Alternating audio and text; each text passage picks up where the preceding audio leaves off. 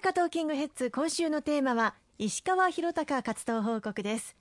まずはオープニングでもお話をいただきましたがアジアで初めて開催される2019年ラグビーワールドカップ日本大会に向けて競技会場の一つとなる花園ラグビー場の全面改修工事を終えて内覧会を行いました。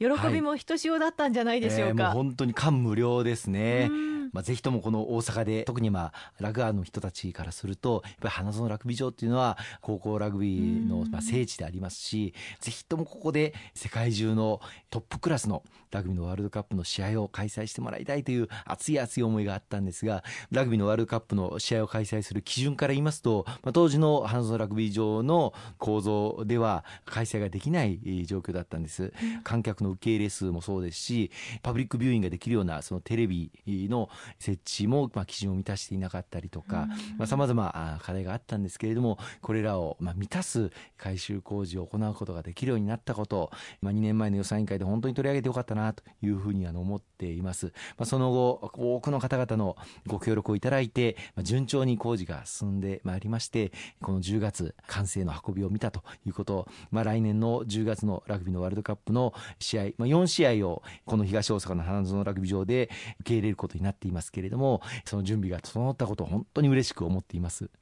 まさに世界基準のラグビー場に生まれ変わったということなんですよね。そうですね。ラグビー場の、まあ、看板も変わりましたし、壁面の改修も全面的に行われましたし、もともとゴルフの打ちっぱなし場なんかもありましたけれども、そこも撤去して、ラグビーの施設に生まれ変わりましたし、メインスタンドにはあの音響施設も整備されましたし、座席もものすごく綺麗になりました。はい、さらにはあの場内にありますトイレや、あるいはあのミュージアムも整備がさされましてさらにあの VIP の方々が食事をとりながらラグビーの試合を観戦できるようなその VIP のラウンジの部屋も整備がされましたしもうあらゆる面がきれいに整えられた花園ラグビー場が整備されましたのでぜひ皆さん一度見に行っていただければと思います。そうですね。総天然芝で2万6500人収容できるということでかなりあのかっこよくなったという話も聞きまして見た目の印象もガラッと変わったんでしょうか？そうですね。あの総工費、まあ、72億円かけて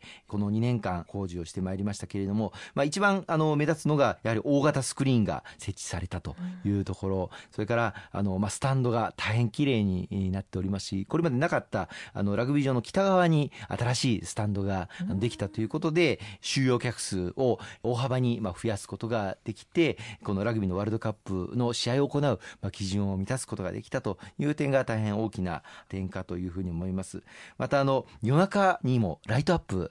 されることができましてその照明がつきましたのでナイターができるようになったということも大変大きな点だというふうに思います。12月には高校ラグビーの全国大会も行われます。楽しみですよね。私もまだ試合自体は見に行けてないので、えー、ぜひあの、まあ、ラグビーのワールドカップを待たずして試合を見に行きたいなというふうに思っています、うん、特にあの、まあ、ロッカールームあるいは選手たちがまあ怪我をしたりして、まあ、医師の手当てを受けなければならないようなスペースなんかも整備されていますしアイスで冷やすための器具なんかも整備されている、うん、これもあの国際基準で整備されたというふうに聞いております。素晴らしいですねえー、そして現在大阪は観光地として成長を続けています。石川さんも大阪を元気にという思いで取り組んでいらっしゃいましてその結果観光地として成長を遂げている大阪というのを今改めて考えるとどのように見ていらっしゃいますか？私もあの外務省時代の経験を生かしてインバウンドの増強に向けた取り組みさまざま政府と一体となってあるいは政府の取り組みは投資をしてまいりました。中でもあの海外から来られる観光客の方々に発給をする観光ビザ短期滞在ビザの発給要件の緩和。以前は結構その要件が厳しくてですねもうほとんどビザを出せないような国もあったんですけれども各地のその発給要件を緩和をしてまいりましてそのおかげで多くの観光客が入って来られるようになったこと、まあ、そのことが大阪の経済を大きく押し上げまた大阪が世界の中でも住みたい街ランキングナンバー3になったりとかそういったことも出てきたことを本当にあの嬉しく思っています。来年は大阪で G20 のサミットが開催されることになりますしまたあの収録の時点では残念ながら結果がわからないんですけれどれども、はい、ぜひとも